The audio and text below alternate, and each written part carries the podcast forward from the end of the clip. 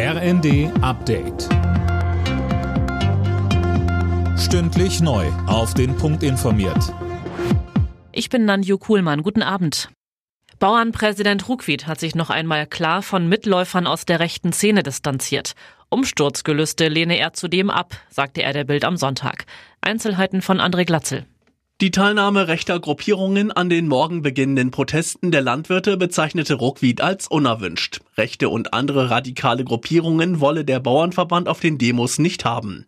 Aktionen wie die Blockade an einem Fähranleger gegen Wirtschaftsminister Habeck schadeten den politischen Anliegen der Landwirte so Ruckwied weiter. Von morgen an muss in ganz Deutschland mit Protestaktionen von Bauern gerechnet werden. Es wird unter anderem Straßenblockaden mit Treckern geben.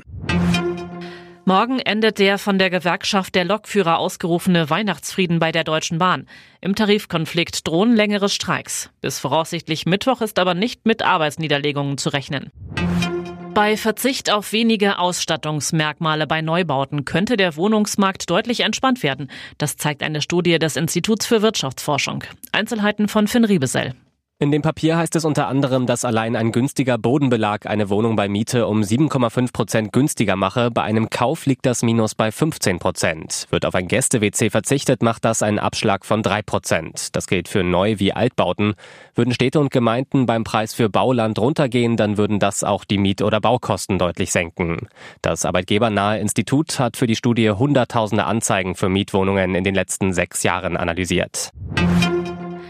Das deutsche Tennisteam um Alexander Zverev hat den United Cup in Australien gewonnen.